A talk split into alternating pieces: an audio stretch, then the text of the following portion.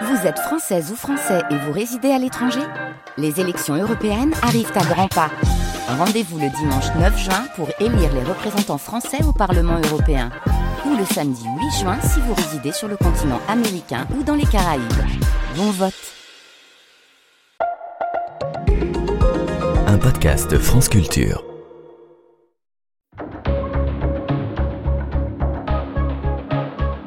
Les pieds sur terre, En 1910, les agents des chemins de fer du Nord déclenchent leur premier vrai mouvement de grève générale. Leurs revendications sont liées au relèvement des salaires, à la rétroactivité des retraites et à la réglementation du travail, explique le Figaro du 11 octobre 1910. Le journal souligne volontiers les différences, voire les dissensions entre les ouvriers. Les mécaniciens placent au premier rang de leurs revendications la rétroactivité des retraites et les travailleurs de la voie ferrée, l'augmentation des salaires, ce qu'ils traduisent par cette formule faubourienne, la thune. La grève durera 11 jours et sera donc logiquement nommée grève de la thune. Tous rejoignent le mouvement les travailleurs de la voie ferrée, puis le personnel des gares ou encore les mécaniciens. Certains descendent dans les rues à plusieurs reprises, notamment à Paris. D'autres, comme les mécaniciens du Nord, sont plus radicaux. Ils votent la cessation complète du travail. Dès le 11 octobre, raconte cette fois la CGT dans ses cahiers d'histoire sociale, les soldats du 5e génie investissent les deux premiers dépôts entrés dans la grève, ainsi que la gare du Nord. L'armée s'installe rapidement sur tout le réseau. Le gouvernement d'Aristide Briand accentue la pression et exige la mobilisation des cheminots du réseau Nord. Ceux qui refusent d'obtempérer sont révoqués. Le 18 octobre 1910, enfin, c'est le dénouement. Malgré une forte répression, le mouvement a porté ses fruits à terme, les cheminots obtiendront des augmentations de salaire et des consolidations pour les retraites. En février 1911, les cheminots reviennent dans l'actualité en faisant valoir leurs droits au Parlement. Dans ses colonnes, le Figaro ironise et titre Sa Majesté le cheminot, puis écrit Comme il y avait un certain temps qu'on ne s'était occupé des cheminots, il a été décidé à la Chambre qu'on leur consacrerait quelques heures le mois prochain. Le cheminot est ensuite décrit comme, je cite, un ouvrier privilégié dont on voit les prétentions grandir et la mauvaise humeur s'exaspérer à mesure que le patronat lui montre plus d'indulgence. Plus de 100 ans plus tard, les préjugés n'ont rien perdu de leur vigueur. La grève des contrôleurs de la SNCF du 15 au 19 février dernier, mais aussi le durcissement de la législation sur le service minimum dans les transports remis sur le tapis récemment par des parlementaires, nous a donné envie de vous proposer cette émission une petite histoire sonore des grandes heures sociales du chemin de fer, une balade subjective dans nos archives de 1936 à aujourd'hui, par Valérie Borst.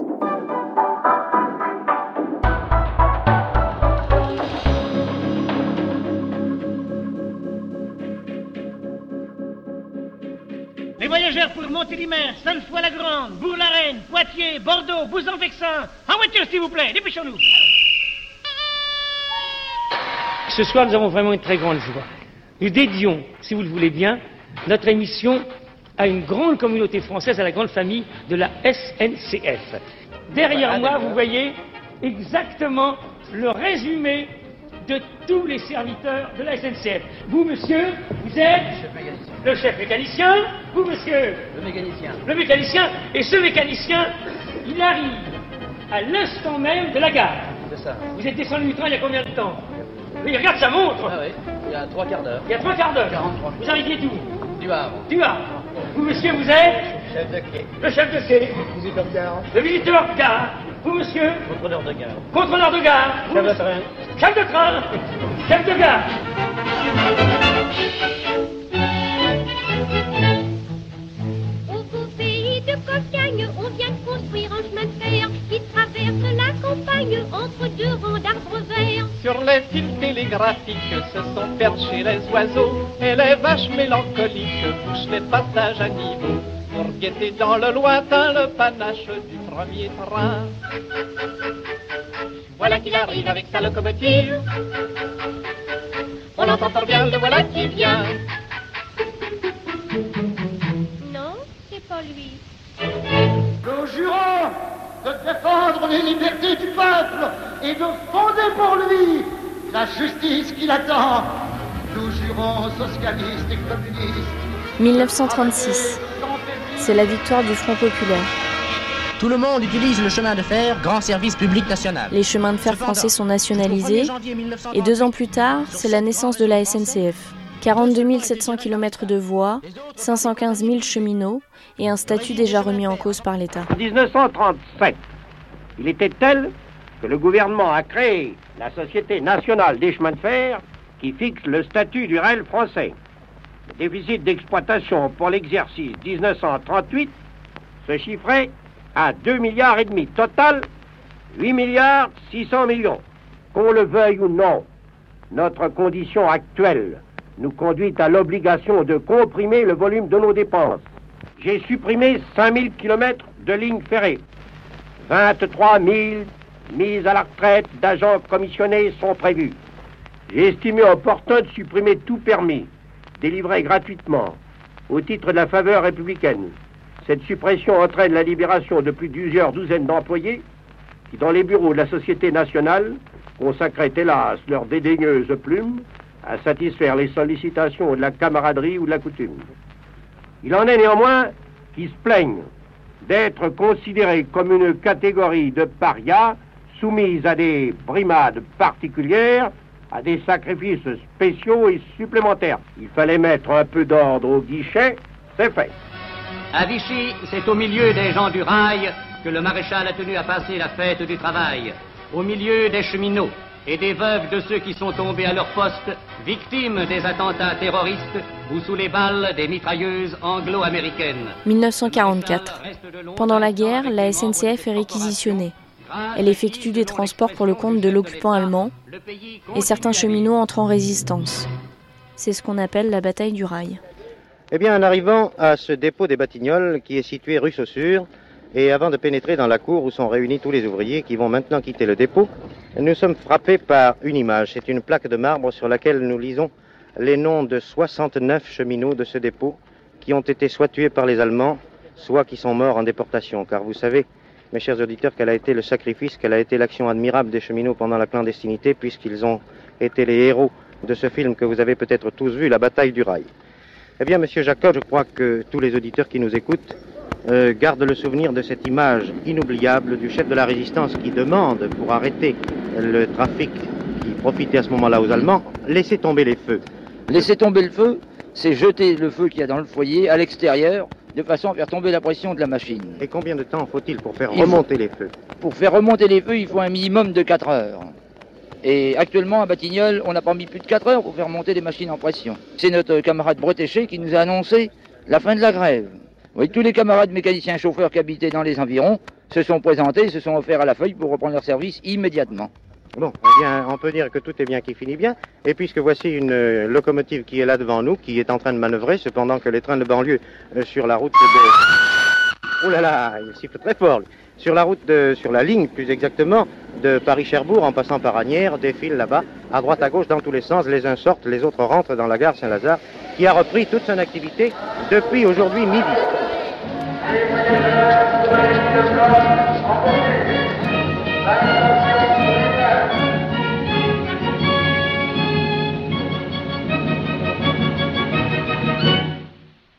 Lorsque vous êtes sur votre machine, on vous dit en route, vous ne pouvez, vous faites tout de même preuve de grand garçon, vous ne pouvez pas aller en arrière, cela n'est pas possible, ou alors vous perdez tout votre métier et vous, euh, comment dirais-je, un peu cet orgueil de l'homme, n'est-ce pas, cette, fierté, eh bien, vous empêche de reculer. Alors vous, vous foncez, vous allez de l'avant.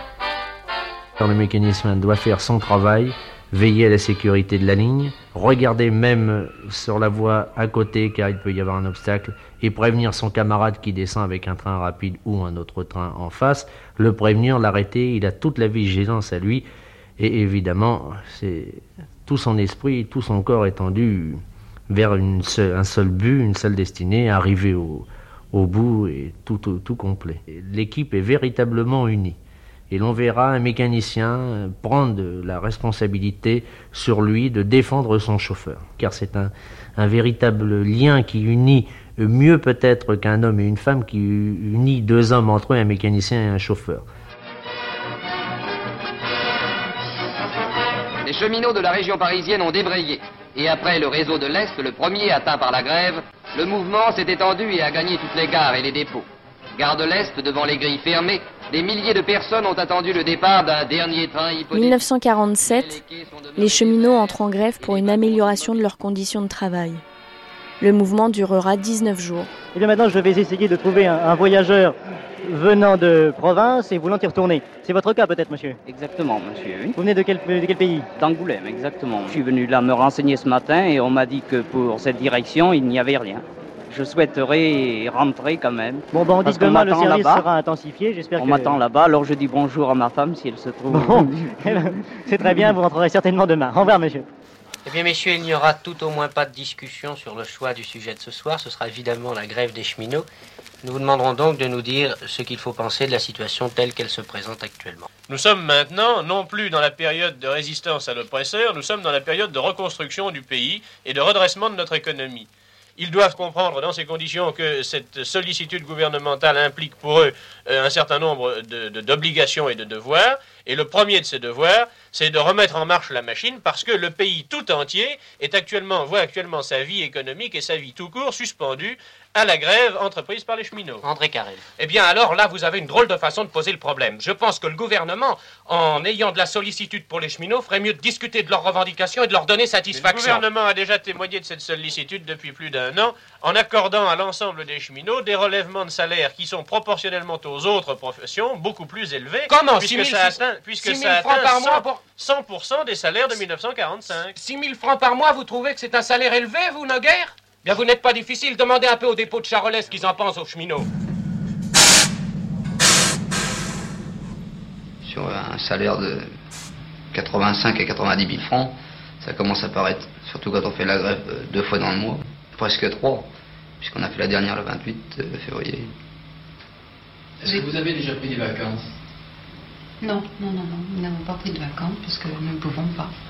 C'est impossible. Et vous serez amené à faire d'autres actions syndicales encore? Obligatoirement oui, parce que euh, maintenant qu'on a, on a attaqué, on a attaqué, on peut dire ferme, il faut plus s'arrêter maintenant. Maintenant c'est marche ou crève. Qu'est-ce que c'est pour vous être de gauche? C'est l'envers de la droite, exactement. C'est comme dans le chemin de fer, il y a deux classes, les premières et les deuxièmes. Il y a un truc inadmissible. Pourquoi avoir deux classes? C'est vrai. Quand tout le monde naît, tout le monde est égal. Tout le monde naît euh, dans la même tenue. Il n'y en a que deux pour moi des classes en France. Il y a la classe de ceux qui travaillent, quel que soit leur travail, et la classe de ceux qui profitent de ceux qui travaillent, c'est tout. 1953, le gouvernement veut modifier le régime des retraites des fonctionnaires. Les cheminots font grève une nouvelle fois et à la fin de l'été, le gouvernement abandonne son projet de réforme.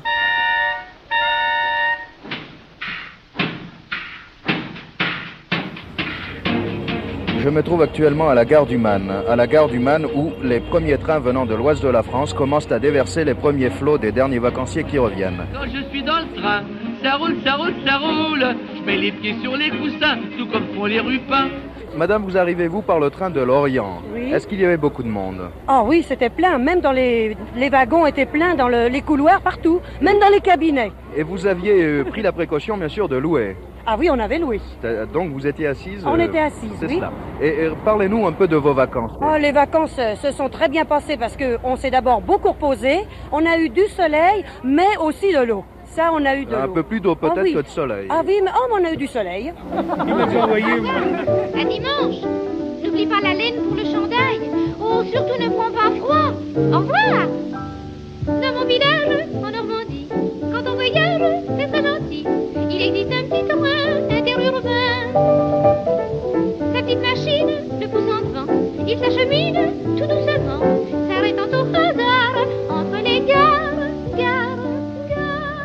Il est exactement minuit et nous sommes actuellement dans le train Strasbourg-Paris. Monsieur Prial, nous roulons à combien? Pour l'instant, nous roulons presque à 110. Et que pense un cheminot la nuit de Noël? Ah, il pense qu'il serait tout de même mieux chez lui. Euh, Vous avez des enfants, vous êtes mariés Oui, et deux enfants, deux garçons. De quel âge? De 8 et 10 ans. Comme nous arrivons demain à 6h15, je pense qu'on va, vous allez passer Noël en famille, non? Oh, non, certainement pas. Pourquoi? Je repars travailler demain soir. C'est-à-dire que vous allez dormir toute la journée, alors pour vous, pas de Noël. Non, pas de Noël, on dort toute la journée. Il faut bien pour repartir. Et vous êtes à la SNCF depuis combien d'années Je suis rentré en 1942. Comme apprenti Et en 21 ans, combien de Noël passés à la maison euh, Trois au maximum. Depuis longtemps, les agents de conduite se battent pour l'amélioration de leurs conditions de travail qui, qui affectent leur santé. Il y a quand même deux agents de conduite décédés, cinq qui sont hospitalisés à la suite de malaise. Leur cas est sérieux. Une vive émotion s'est manifestée parmi les roulants de Dijon et de la région, qui attribuent en partie cet état de fait à leurs conditions de travail particulières. Longues amplitudes de leur journée de travail, pouvant atteindre 14 heures, y compris la nuit. Repas imposés à toute heure du jour et de la nuit dans une atmosphère bruyante, locomotive non insonorisée. Difficultés pour prendre un repos convenable dans les dépôts extérieurs asservissement des conducteurs par le système de veille automatique VACMA qui occasionne une tension nerveuse extrême, etc.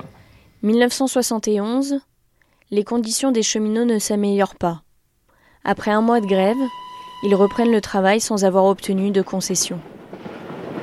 Ça fait 11 euh, ans que je travaille à la SNCF. Enfin, c'est pas, euh, pas tellement mon, désir, mais enfin, il n'y avait pas d'autre solution. Euh. Alors, je suis rentré ici comme cheminot. Alors cheminot débutant, euh, vraiment le débutant, l'échelle 2, hein, c'est-à-dire euh, caler les wagons. J'ai fait ça pendant 6 euh, mois, parce que vraiment c'était un métier, ah, c'est un travail très dur. Le wagon descend d'une une butte, vous avez un sabot en enrayeur qui arrête le wagon, et il faut faire ça pour, à chaque wagon si vous voulez l'arrêter pour pas qu'il se tamponne les uns dans les autres. Et il faut faire attention à chaque, à chaque instant, à chaque moment. Alors après j'ai passé un examen examen pour rentrer euh, à la manutention. Enfin, c'était quand même un peu moins euh, pénible parce qu'on était quand même sous les quais, on était quand même à l'abri. Et point de vue vie familiale, on n'en a pas tellement parce que le matin, il faut se lever de bonne heure. L'après-midi, euh, on se retrouve seul à la maison parce que la femme travaille, évidemment. Et le soir, on est au travail. Quand on est de soirée, on est au travail. On rentre tard. Tout le monde dort. Hein. Et puis la nuit, bah, c'est pas toujours. Euh, question vie familiale, c'est pas. C'est pas le rêve. Peut-être que les gens nous critiquent. Euh, ça arrive, peut-être que les gens, à force, ils se disent que les cheminots sont tout le temps en grève, mais enfin, il faut. Moi, je crois qu'il faut dire que les cheminots, euh, s'ils sont en grève, c'est pas pour leur plaisir. TGV 0, 0, 1, 1, 1. Rail, air, un turbo-train, 1986, 29 jours de grève à la SNCF. Les cheminots obtiennent le retrait d'un projet de grille des salaires au mérite. Les Français ont le droit de savoir pourquoi ils payent. Il paie pour la SNCF environ 33 milliards de francs, la moitié de l'impôt sur les sociétés, le quart de l'impôt sur les revenus. Voici ce que déclarait ce matin Jacques Doufiag sur notre antenne, le ministre du Transport, dans l'émission de Philippe Calani. Et Michel Garibal, le ministre, veut ouvrir une discussion sur l'actuel statut des cheminots de la SNCF. Oui, Jacques Doufiag a jeté un véritable pavé dans la mare en partant en guerre contre le statut des cheminots. Parce que celui-ci comporte à ses yeux des dispositions qui s'expliquaient lorsqu'elles ont été prises en raison des obligations particulières qui s'imposent au chemin de fer, mais qui ont été maintenues alors qu'on est à l'époque du TGV et non plus à celle des escarbilles de la machine à vapeur. La retraite à 50 ans apparaît donc comme un privilège, tout comme certaines primes ou indemnités ou le mode de calcul des congés de récupération, et ceci d'autant que la SNCF perd de l'argent et qu'en définitive, c'est le contribuable qui paye l'addition finale. Écoutez, on est extrêmement euh, choqué de, notamment la, la, comparaison euh, des escarbilles, on voit pas très bien ce que ça vient faire là-dedans.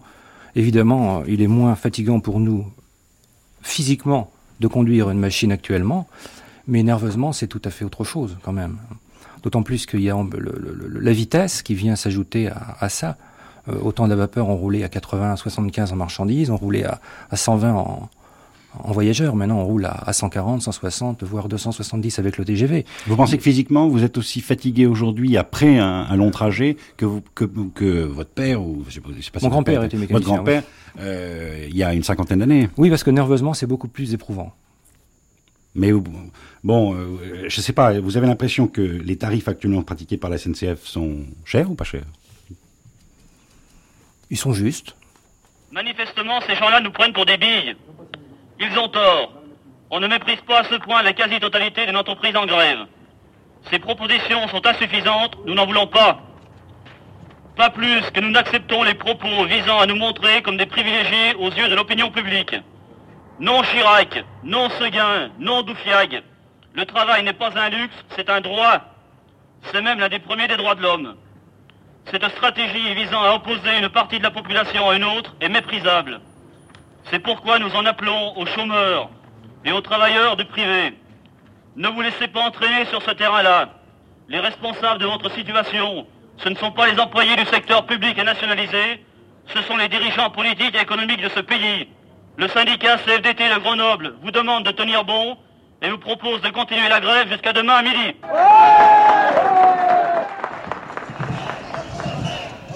1995, le plan Juppé prévoit la fin des régimes spéciaux de retraite des cheminots. Après trois semaines de grève, le gouvernement recule. Vous êtes cheminot? Ouais, trahison, c'est fait baiser là. La trahison, trahison. Comme en 86, mais plus cool là. Alors c'est la dernière là? Oh Disons que Juppé a cédé sur euh, ce qui concerne la SNCF, sur le retrait, non?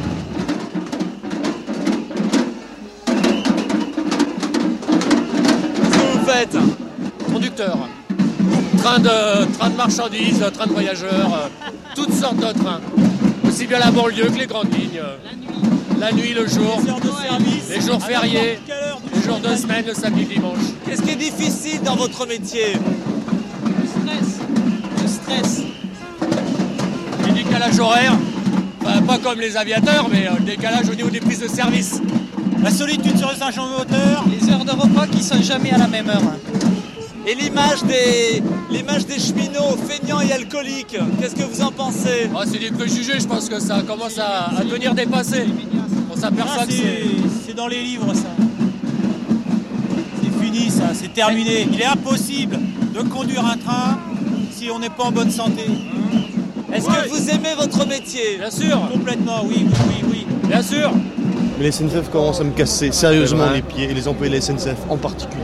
Mais c'est pas la peine de tenir la population française en otage pendant une semaine. Je, moi, je, suis, euh, je veux bien compatir avec la SNCF, je suis pas prêt à payer ce prix-là.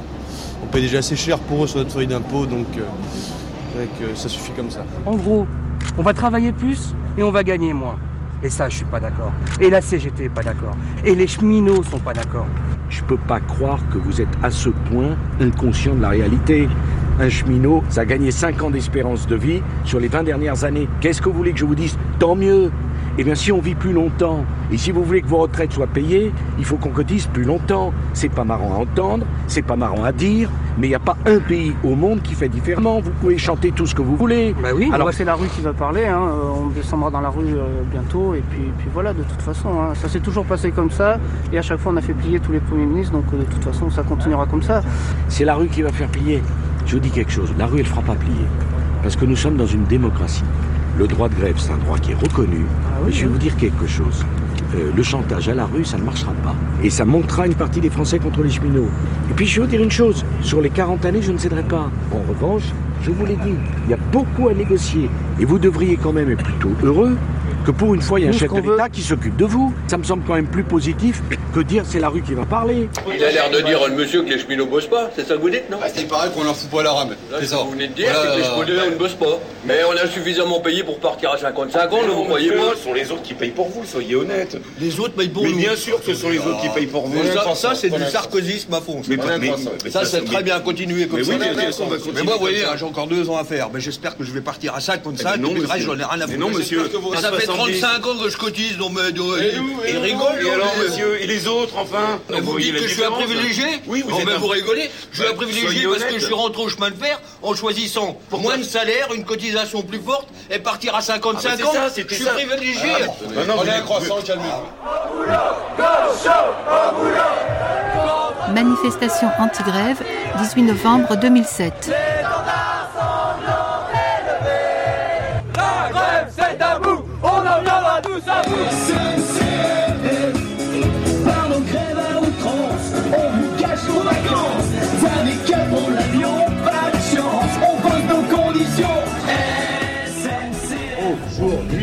C'est la rue qui gouverne. 2007. Nouvelle attaque du régime de retraite des cheminots. Nouvelle grève de 10 jours. Le gouvernement Sarkozy impose l'allongement de la durée des cotisations. Alors les slogans que vous disiez tout à l'heure, c'était quoi? Aujourd'hui dans la rue? Demain, on continue. C'est-à-dire que demain, on continue la grève. Nous, on est euh, cheminots. Pour nous, c'est comme 95, hein. retrait du plan, euh, du plan Fillon, j'allais dire du plan Juppé, lapsus révélateur. Et donc, euh, bah, comme en 95, on ne pense pas que ce sera euh, une journée d'action qui fera reculer le gouvernement. D'autant plus qu'il nous a méprisés, du genre la rue, c'est pas la rue qui décide. Euh, L'arrogance, ça a ses limites et ça a la limite de déclencher dans la population une indignation devant des plans qui sont de fait dirigés contre tout le monde. 2018, la SNCF fête ses 80 ans. Regardez autour de vous. Le gouvernement Philippe veut mettre un terme au statut des cheminots. Les gares fermées. Une grève de 36 jours sur 3 mois se prépare. Les mères inquiètes sur le sort de leurs enfants en vacances. La grève ne sert à rien. Parlons clair, elle ne sert que les extrémistes qui ne visent qu'à abattre le régime. Aujourd'hui, il y a des discussions sur l'avenir de la SNCF, sur le statut, avec l'idée très simple que de toute façon, la suppression du statut ne s'appliquera qu'aux nouveaux cheminots, pas aux anciens. Donc ça ne fera absolument aucun perdant. Donc pourquoi lancer immédiatement une grève qui, pour le coup, va pénaliser lourdement les usagers Et moi, je pense à tous ces usagers du train qui se disent mais comment est-ce qu'on va faire dans les semaines qui viennent, alors même que les discussions ne sont pas encore achevées. Moi, je trouve que ça, ce sont des réactions datées. Cette idée de faire grève pour menacer. Nous ne cherchons pas à gagner une épreuve de force, mais l'État républicain a le devoir de dire non à la grève. Mais alors qu'est-ce qu'on attend? On passe ou on ne passe pas? Mais vous voyez bien, cher monsieur, que le passage à niveau est fermé Oui, eh bien, j'ai pas de veine parce que les passages à niveau sont toujours fermés quand j'arrive. Ah, qu'est-ce que vous voulez, ça, monsieur? C'est une question de chance. Le passage à niveau, c'est comme la vie. On attend, ou bien alors on passe tout de suite. On est une huit cylindres ou un simple taco. Ma femme, euh, tous les matins, euh, elle attend un train sur le quai de la gare, mais euh, elle soutient mon mouvement. On est prêt, on va dire, comme on dit dans le temps, à se serrer la ceinture et à manger des patates s'il le faut, mais on va tenir jusqu'au bout. Voilà. À partir du moment où on a commencé à faire une grève et que les jours passent, on n'a plus du tout envie d'arrêter. On arrive, ou trop tard, ou trop tôt. On passe tout de suite, où l'on fait le poireau. La barrière est en bas ou en haut. Ceux qui ont de la veine passent sans peine. Les pas vernis restent le bec dans l'eau. Il y a toujours un passage à niveau. Tenez dans les écoles, regardez les enfants. Il y en a qui sont des gnolls, il y en a d'intelligents. Mais plus tard dans la vie, premier est à la queue. Et le champion de l'idiotie se trouve en tête parce que il y a toujours un passage à niveau qui barre la route, ça vous dégoûte. On arrive ou trop tard ou trop tôt. On passe tout de suite où l'on fait le poireau. La barrière est en bas ou en haut. Ceux qui ont de la veine passent sans peine. Les pas vernis restent le bec dans l'eau. Il y a toujours un passage à niveau. C'était La bataille du rail, un reportage dans les archives de l'INA proposé par Valérie Borst et réalisé par Cécile Lafont avec un coup de main de Jean-Christophe Francis. Merci à Clary Monac qui est documentaliste à l'INA. Cette émission a été diffusée pour la première fois le 21 mars 2018. Valentin Rémy, c'est l'attaché de production des Pieds sur Terre, et Nour Mohamedi, notre stagiaire.